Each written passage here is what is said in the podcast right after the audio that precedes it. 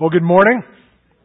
It's good to see all of you here this morning. If you have your Bible, would you take it and turn with me to the Gospel of Mark, um, the passage that uh, Pastor Dave read for us this morning. Mark chapter 1. If you're using the Pew Bible, you can find that on page 969. Today we are uh, taking another look at one of the root uh, disciplines that we can apply to our spiritual lives to help us grow in our faith, strengthen our walk, and uh, draw closer to God. Uh, Pastor Rick started this series a couple of weeks ago, and uh, the the title of the series is called Roots, and uh, we are looking at those things that kind of sit at the the root level of our spiritual lives, those disciplines, those habits that we can uh, involve ourselves in, participate in, that will really strengthen us for the long haul those disciplines and those habits that when we incorporate them into our lives, they really do draw us closer to God and they really do help us strengthen our faith. The ones that we've chosen to look at are, are not necessarily the common ones that you would think of when you think of a spiritual habit or a spiritual discipline. Uh, things like uh, Bible study or church attendance, things like those are important. And of course, we would uh, honor those as well. But we wanted to specifically look at some things that, that aren't necessarily uh, talked about a lot in the local church on a week to week basis. And so last week, Pastor Rick uh, really launched into this whole series by looking at the idea of Sabbath keeping and how important that is to our spiritual journey and our spiritual lives. Today, what I want us to do is take a closer look at, uh, at a discipline called solitude and silence. And it really, what we'll do is we'll look at this idea of solitude and silence as two sides of the same coin. And uh, trying to figure out how it is that we can incorporate this habit of developing solitude and silence into our personal lives. And I just want to be honest with you this morning as I speak to you. I, I, I feel like, uh, metaphorically, I feel like I'm, I'm leading you with a limp uh, because it's not necessarily something that that I can stand here and champion for myself and say, well, just model my life of solitude and silence. I mean, it just doesn't. It's one of those things that even I am working on with you as we speak about this. Um, it's not something I've perfected. Uh, I I live in a home of six people plus a dog, and um, four of those people are aged ten and under. There's not a lot of solitude in my home right now. Um, I'm Italian. There's not a lot of silence in my home right now. We tend to be excitable people, if you will. And uh, just this whole makeup and dynamic of, of where we are um, in our family life makes this idea of solitude and silence a real challenge, even for, for us. And so I, I speak to myself as I speak to you this morning. In fact, my wife, when I told her that this was the topic I would be doing, she kind of chuckled and said, Well, what do you know about solitude and silence? Not much, I guess. Uh, and so, um, but it's a journey that we're on together, and it's one that is that is important. Uh, and I'm sure that, that many of you are in the exact same boat. I mean, uh, if you have a young, growing family at home, the whole idea of solitude and silence is something that is, is almost foreign. Uh, where is that? What is that? I don't even understand that word uh, or those words anymore. Um, even if you don't have children at home, if you're a single uh, person, or if you you're a couple and you're in the the empty nest years of your home, or even if you're a student in your in your home, this even even this idea of solitude and silence strikes against us and and hits up against us as something that is almost unreasonable or unheard of or something that we can't even manage or even dream of actually. It just doesn't exist. It's just not there in our in our everyday lives. In fact i remember uh, as a child my uh you know i'd ask my dad hey what do you want for christmas? Right? And the answer was peace and quiet, right? You know, I didn't understand that then. I'm like looking for a tie or something that just peace and quiet. But now, now that I'm at that stage, and many of you are are at that stage and have gone through that as well, you just relish, don't you, those moments of peace and quiet, of solitude and silence. And it's just a challenge to really find that in our lives today. I mean, our calendars are filled to overflowing. Um, it's so hard to squeeze anything in to our busy schedules as they are. I mean, just think about trying to make a doctor's appointment, right? It, it takes like 20 minutes on the phone. You just don't call up and say, I want this day. They got to look at their calendar. You got to look at your calendar. You got to look at time slots and hours. It's just a nightmare to try to find an appointment uh, that fits the calendar. You know, many of you get hair appointments. I don't, but many of you do. Those of you that choose to do things to your hair, I mean, you got to find the right time and you call and you have to make an appointment and you have to set up. And if there's some particular stylist you like, you got to wait weeks and months and years to get in with that person and it's it's just busy. Life is just busy. Not to mention trying to schedule vacation or to plan a small group or to have coffee with a friend or or even to have a date with your spouse. Life is just busy. And it's hard to put all of those things together.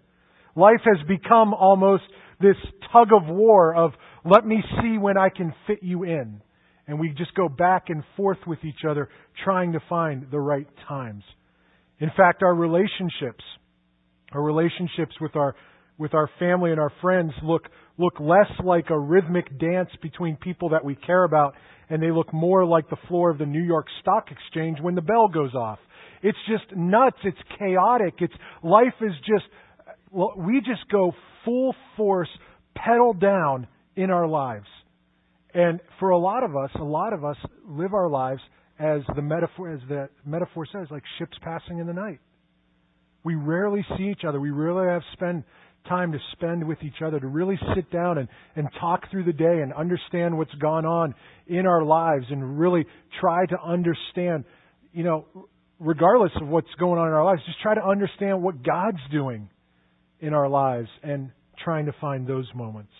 And the noise. The noise is another thing. Um, we, we've we've grown up in a culture where noise is just everywhere, and to even think of the word silence is for some people scary. I mean, we don't even know what to do with silence. When it's too quiet, we're uneasy. It unnerves us. Um, we're afraid of being quiet for for even a moment. I mean, we've gone from the Walkmans, you remember with the cassette player and the earphones to portable CD players to the iPod to the MP3 that wherever we go in life in our busyness, we strap it on, we velcro it on and we put the earphones in so that in the in the midst of our busyness, we can have music and noise to listen to. I mean, that's just where we are in a culture and a society. We even we even some of us buy CDs or, or special machines so that at night we can go to bed and listen to, to the, the sounds of nature, right? We can't even go to bed without the radio or we set the television timer to go off at 3 a.m. so that when we're asleep it finally goes off. We, we find it hard to even rest in solitude and quietness, to be still and to just be quiet. The noise of life and the busyness of life are almost inescapable.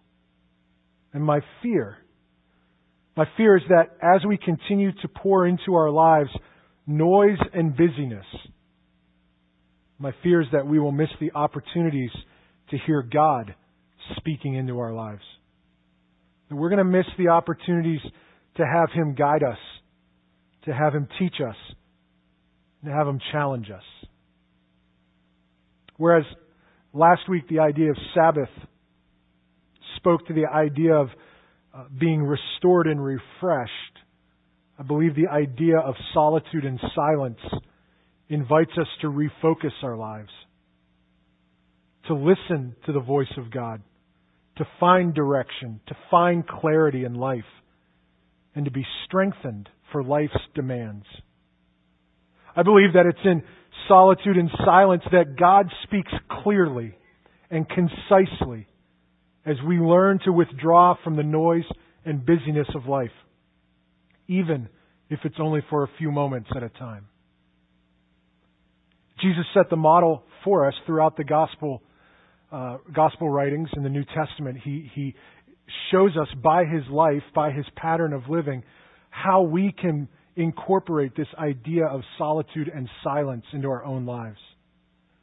Uh, to be fair, there's there's really no um, exact scripture passage or teaching moment in the Gospels where Jesus kind of steps aside and says, "Look, this is what I want to teach you about solitude and silence." There's no there's no specific teaching on this on this practice. There's no sermon on the mount, if you will, uh, uh, sermon given to draw into this idea of solitude and silence. In fact, Jesus only speaks to his disciples recorded in the Gospels one time about solitude and silence. But I think if we would look at the pattern of Christ's life, as we read through the Gospels, if we see what, what Jesus is doing, he really does model this idea of being still, of being quiet, of withdrawing, of retreating from things that are going on around him. He really does model the idea of solitude and silence. And I want us to look at three things quickly this morning, uh, three ways, three observances of solitude and silence in the life of Christ. First, first of all, I want us to notice that, that Jesus did this himself. It wasn't a theory. It wasn't just something he, he threw out that you might want to think about. He actually practiced this and modeled it in his everyday life.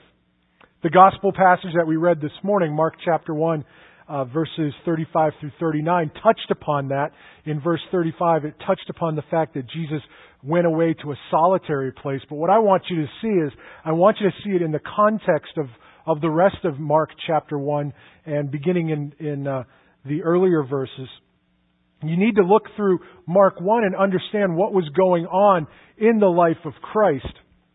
Jesus had just finished a long and, and a long stretch of, of intense, hard, and difficult, draining work. Throughout the beginning verses of Mark chapter 1, we see Jesus teaching and healing and confronting evil and going from town to town and village to village and, and, and working with, with uh, large, large groups of people. They kept coming to him and, and, and getting to him and wanting him to continue to teach and to continue to do his work. His work was never ending. His work was never stopping. He just kept on working and working and working. And at the end of the day, at the end of the day, it says he finally got away. And it says this in verses 32 and 33. That evening, that evening, after all of this stuff had happened, after all of his teaching and uh, all of the, the work that he had done, that evening after sunset, the people brought to Jesus all the sick and demon possessed.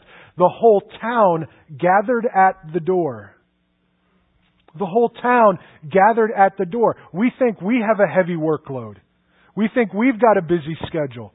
Jesus couldn't get away from it either. He worked a long day, a full day, continually meeting the needs of the people that were brought before him, and he goes off, and his blackberry starts ringing, or as Pastor Rick says, his cherry berry, or whatever he called it. People start knocking on the door. They're lining up to see him. Even the, his office hours are done. He's stopped for the day and he's gone home, but he can't escape it.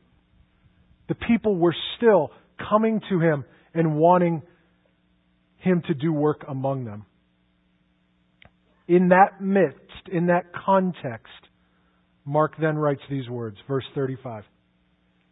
Very early in the morning, the next morning, very early in the morning, while it was still dark, Jesus got up, left the house, and went off to a solitary place, a place where he prayed. In the middle of an intense work cycle, where the work just doesn't go away and the people keep lining up, Jesus took the time to find a place of solitude with God. Describing the exact same event but from a different perspective, uh, Dr. Luke writes this observance about Jesus in Luke 4:42. At daybreak, Jesus went out to a solitary place. The people were looking for him, and when they came to where he was, they tried to keep him from leaving. Even in his solitary place, even in his moment of silence, even in the place that he retreated and withdrew to, to get rest and peace and to pray, the people kept coming. The demands of the job didn't go away. The people kept coming to see him. The people kept needing him. And you know, if we really look at this in our own lives, we, we bear that out in our own lives as well. Uh, as parents and moms, especially moms that, that stay at home with children. I mean, every day the kids keep coming, don't they? They need their nose washed, wiped, and they need breakfast made, and they need to be dressed, and they need to find their teddy bear, and they gotta play a game, and they gotta, I mean, they just keep coming. The children just don't stop. And then when we go to work, our clients keep coming. They keep knocking at the door. The names keep popping up on your, your Outlook calendar that your appointment is coming. Our patients keep coming to our offices. They keep lining up. They keep calling. They keep making appointments. Our bosses keep coming. They keep sending reports. They keep sending updates. They keep wanting us to, to press harder, to push farther, to do more for, and to do more for less.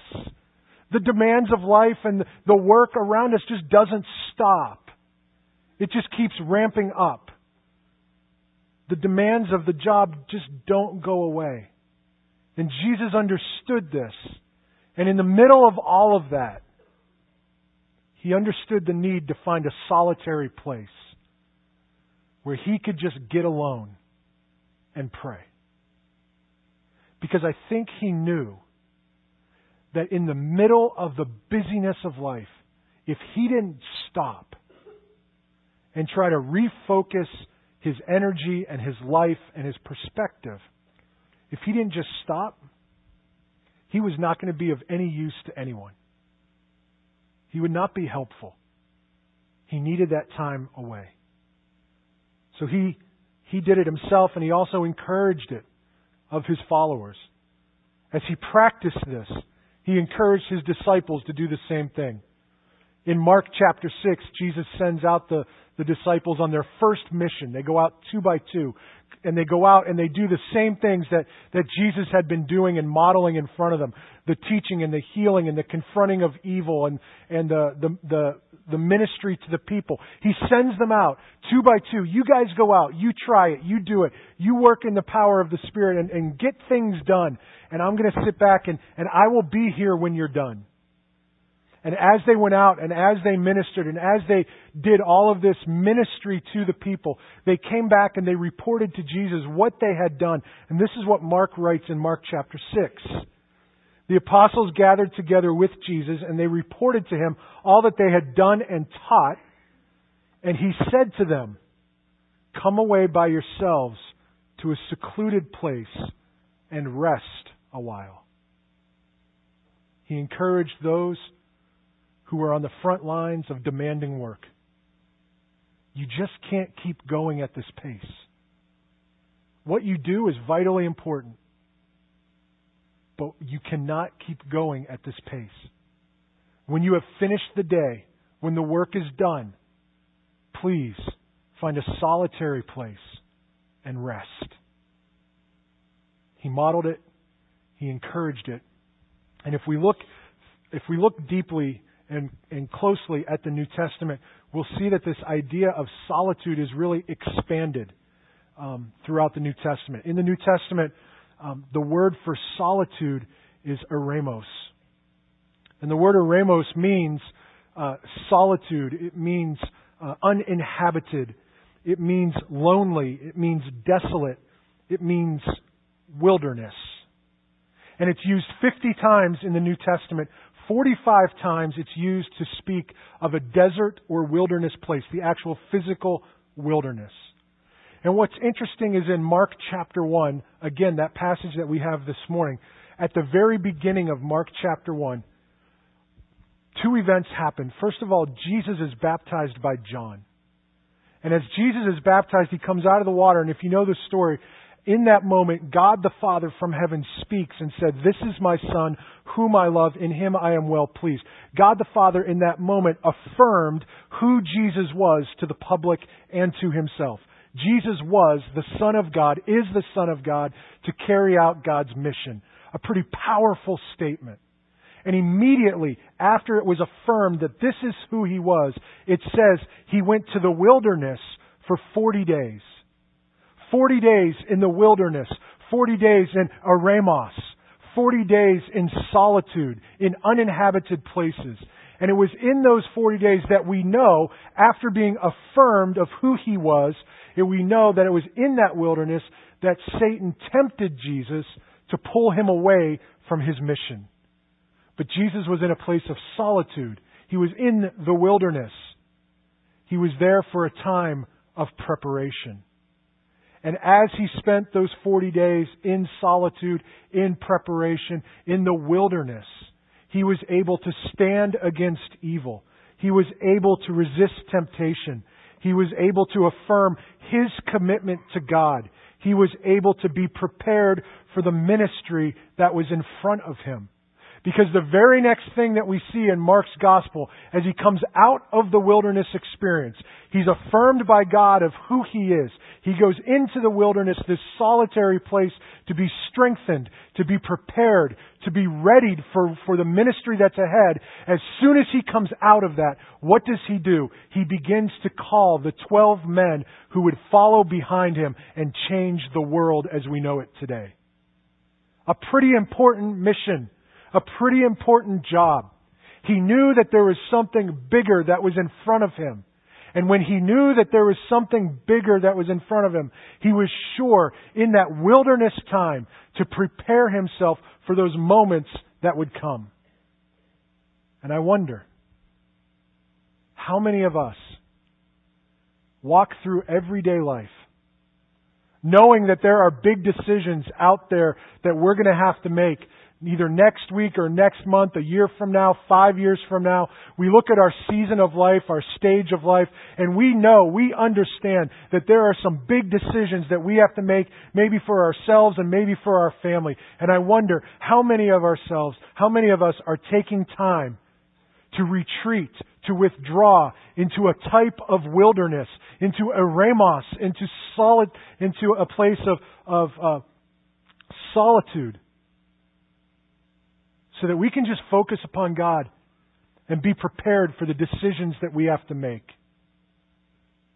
I mean, I, I think of it as, as a parent. And I'll be honest with you that there's times when, when you're a parent of young children that life is so full and so packed and so hectic and so noisy that your response to your children or our response to our children at times has been, yeah, you know what? That's fine. Just, just do it. Just whatever. Okay? Go, that's fine. I don't, do you ever experience that as a parent? Don't leave me on an island now. How many of you guys, come on, you're so tired. You're so drained. You're so tired of what you've been through and the busyness of life. Have you ever just said, that's fine. What, whatever. Can you imagine thinking about the most important decisions that you may have to face in your life that are lying in front of you? And we are so busy and we are so tired as people. It's so easy to say, ah, whatever. Ladies, when your husband got down on one knee, were you so tired that you just said, yeah, whatever? sure, I guess it'll work out. There's this idea of preparation, this idea of retreating into a type of wilderness, a type of solitude, a type of barrenness where we just kind of, in a metaphor, just, just empty ourselves to just focus on God. Because life is so important. The decisions we have to make are real. And we need God to guide us. But in our present condition, with the busyness and the noise of life, I wonder how often we hear Him speak. Jesus set the example. He encouraged his people. And I think when we look at that and study that and understand that, there are a few principles that we can draw from that. First of all, we need to understand the principle that the demands of life demand solitary time with God. Just the sheer demands of life demand that we find solitary time with God. We Americans can be a quite busy bunch of people, can't we? I mean, we can find ways to, to fill our schedules any which way. For many people, their, their workloads and the demands of the job push them both physically and emotionally to the limits. Some of you are sitting here this morning and you are absolutely dreading the fact that you have to go to work tomorrow. Because your job and your life and the demands of it and the busyness of your life and your schedule push you physically and emotionally to your limit. At the end of the day, you're spent. At the end of the week, you're done. You don't want any more. You just want to be. But we don't do that. We don't take the time to sit back and to restore ourselves.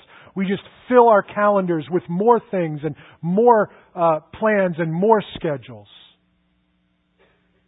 The pace of life is demanding. And as I mentioned earlier, our family demands are ever increasing and pushing us to limits. Life in its demands drains more than energy from our lives and, and days from our calendars. I think we begin to lose focus on what's really important. We begin to lose focus on what's important for our families, and we lose focus on what's important in our in our lives, and, and, and we get to that point where we're just so tired we almost don't care. But if we think back and we look at the life of Christ, he modeled that this time in a solitary place, this wilderness experience, benefited him because it was a time of preparation. He was preparing himself for whatever came next. The big decisions, the small decisions. He understood, I need to retreat. I need to withdraw. I need to stop and prepare myself for what lies ahead. He used it as a time of wisdom and guidance. Again, keeping it in the context of Mark 1 as he prepared to, to uh, choose the 12 disciples that would, he would pour his life into. He used that wilderness time for wisdom and guidance. And then again in Mark 6 that we've looked at already, he used this wilderness time as a time of just rest, physical rest, so that he would be prepared and of value the next day. A second thing that we notice about solitude and silence as we look at the life of Christ is the frequency of it. How often he incorporated it into his life. I think habits are born out of repetition. And in Luke chapter 5, verse 16, it says that, that Jesus himself would often slip away into the wilderness and pray. Often. The, the Greek word there for often means often. You, you can't get around that one. He just, he did it frequently. It actually carries with it uh, the idea of continuous action. He continually did this in his life. It was a pattern of behavior. It was a habit. It was a discipline in his life that he would often slip away into the wilderness and pray. For us, you know, we try to think about that and how would that even break down in our normal everyday life. I just want to offer you a few things to think about. I think we could think about the frequency of solitude and silence on a daily basis. You know, where are those moments every day when I could just find find that peace and quiet. Maybe it's five minutes, maybe it's ten minutes, maybe it's twenty minutes, but just just trying to build into our day a time where we can just be quiet and be still and find that wilderness, that empty space to just be with God. And um, as I say that, I'm, I'm, I'm not even suggesting that you, you know, get into your car and go find a cornfield and just sit in the middle of it. That, that's not the idea. You can be in a place of, of uh, a sol- you can be in a solitary place and a silent place, even within your own home. You can find those places and those moments. Perhaps you go to the attic, perhaps you go to the basement and I don't know, sit in a corner with your face in the corner. Just, but you need to find a place of silence and quiet, a wilderness place. You know, one way that I try to incorporate this in my own life is is um, frequently during the week I'll come in and use the prayer room that Pastor Dave spoke about. Uh, if I do it, it's usually in the morning, and, and I'll just come in and drop my stuff in my office and and come back here, make my way back to the prayer room, and just be still and just be quiet, even for just ten minutes before the day ramps up and begins. Because I know that once the day is in full swing, it's hard to steal that time away in solitude. Perhaps we could think about as we build it into our our life daily, we could think of it um, monthly. What is something that you can do monthly, two or three hours a month, just to get away and just spend time with God? And then maybe annually, what could you and your family do to build uh, solitude and silence into the red, into the rhythm of your life on an annual basis? Perhaps it's part of your vacation when you steal away that that you build that in. I, I don't know what works for you, but the idea is that something has to work for you because we can't keep going on at the pace that we're living and expect to hear from God. We wonder why God is not speaking. We wonder why God is not moving in our hearts and our lives. And perhaps, for some of us, perhaps it's because we haven't stopped long enough to listen. And if we would just stop and just listen, I think He would speak to us. It brings up the idea of time as well. What time do I do this? You know, as we read the Gospels, um, we see that Jesus rose early in the morning to do this. And in Mark chapter 1, that word, that, that phrase early in the morning, speaks to a time period of 3 to 6 a.m., where Christ got up uh, to do that. The reality is, um, that just doesn't fit all of our lives. That's just not who we are, a lot of us. Some of us, because of our job or because of our work schedules or our family life, that just doesn't work. And again, that early morning, that wasn't a it's, it's not a teaching moment in the gospel. It's, it's a descriptive. Mark was just being descriptive that Jesus got up early. It wasn't a command, so you get up early too. He was just saying this is what was happening in Christ's life. But there is something to be said about the early morning, the early moments of, of the day where, where the earth is still quiet and nothing is going on. That, seems to be a good place to find solitude and silence if we can build that into our lives. I know uh, Pastor Rick has spoke about it often, spoken of it often, of challenging um, challenging us to find those moments and how he would he will rise at at 5 a.m. to do that. And that's you know I'm like God bless you, that's great, but dude, I'm tired four kids and a, a, a crazy schedule. And, you know, the reality is it just doesn't work for some of us when we think of a specific time. And my fear is that if we've grown up in a church full of tradition and legality, we've learned that personal quiet time with God is in the morning, in the early hours. And that just has left a bad taste in a lot of people's mouths. The time on the clock is not to be honored. The time of solitude and silence is to be honored. The discipline is the challenge. And we are all challenged to find where that fits in our personal lives, in our personal calendars. And if early morning is great, do it.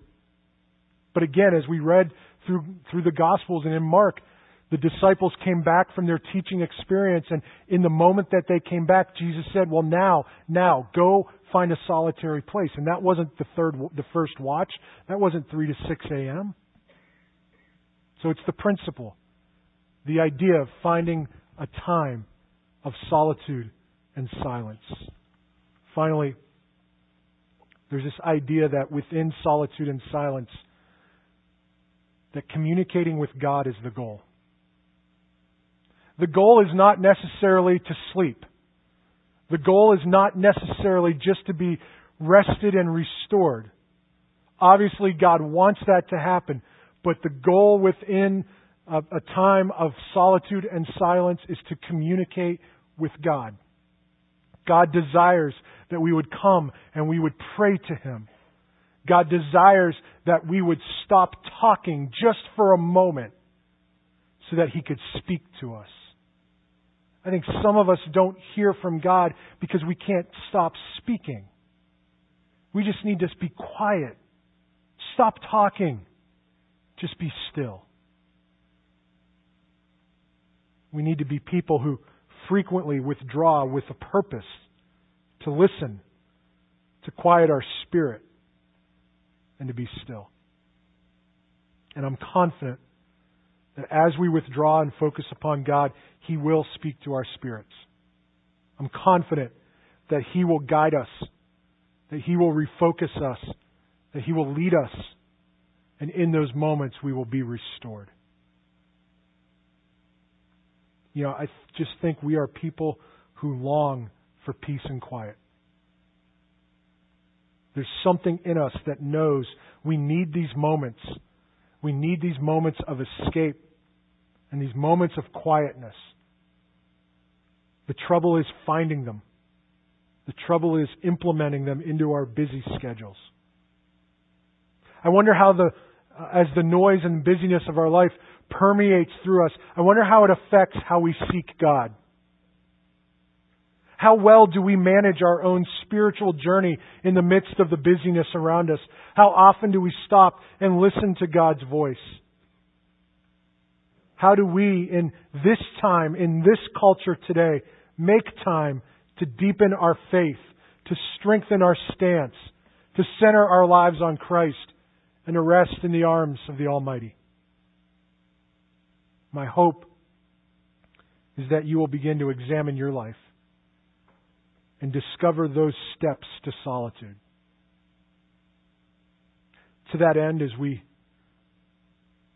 prepare for communion this morning, I'm going to ask you to just pause for a moment in solitude and silence. I'm going to ask that for one minute before the bread is passed, for one minute, we would just be quiet. And then I'm going to ask that as we pass the bread, we do it in silence. No music, no singing, complete silence.